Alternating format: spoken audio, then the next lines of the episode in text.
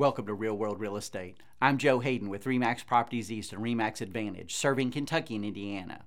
Our show features short, timely, and informative content, all designed to help you make smart decisions when buying or selling real estate.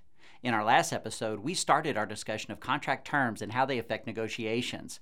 Let's continue talking about contract terms, especially as related to multiple offer negotiations. A key to winning negotiations is to understand the risk factors affecting both the buyer and seller. In general, the issue of risk is specifically related to whether or not the transaction will get to closing with the buyer completing the purchase of the home. A buyer is trying to find ways to adequately perform due diligence prior to purchase, and the seller is trying to ensure that the buyer is a serious buyer who will ultimately purchase their home.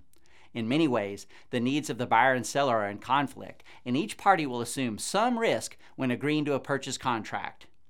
The risk factors the parties to the contract must work through are typically found in the contract terms.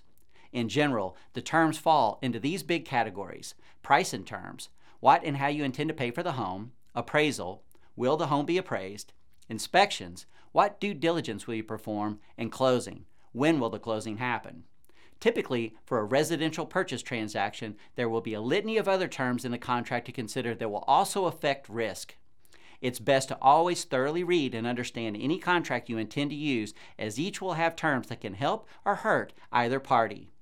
The terms of the contract sometimes come in the form of contingencies. A contingent term usually gives one party the ability to void the contract should the particular term not be satisfied. Typical contingencies are the financing, inspection, and appraisal contingencies. A buyer crafting an offer must think about their personal risk factors and must ensure that the contract ultimately contains terms that afford them the best possible protection when buying.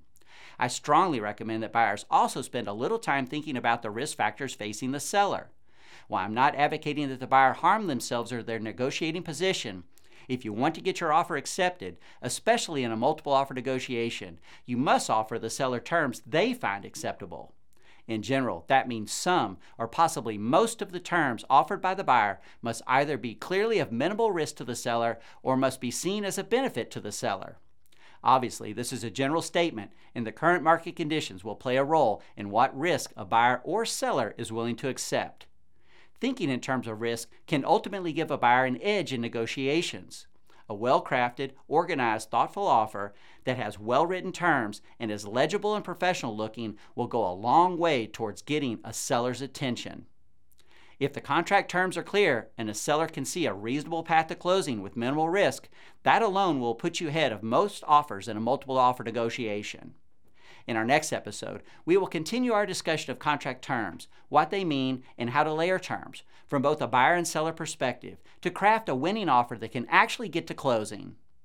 Thank you for joining us for Real World Real Estate. I'm Joe Hayden with REMAX Properties East and REMAX Advantage. Give us a call at 502 425 6000 and we will put you in touch with an amazing agent to help you with all of your real estate needs.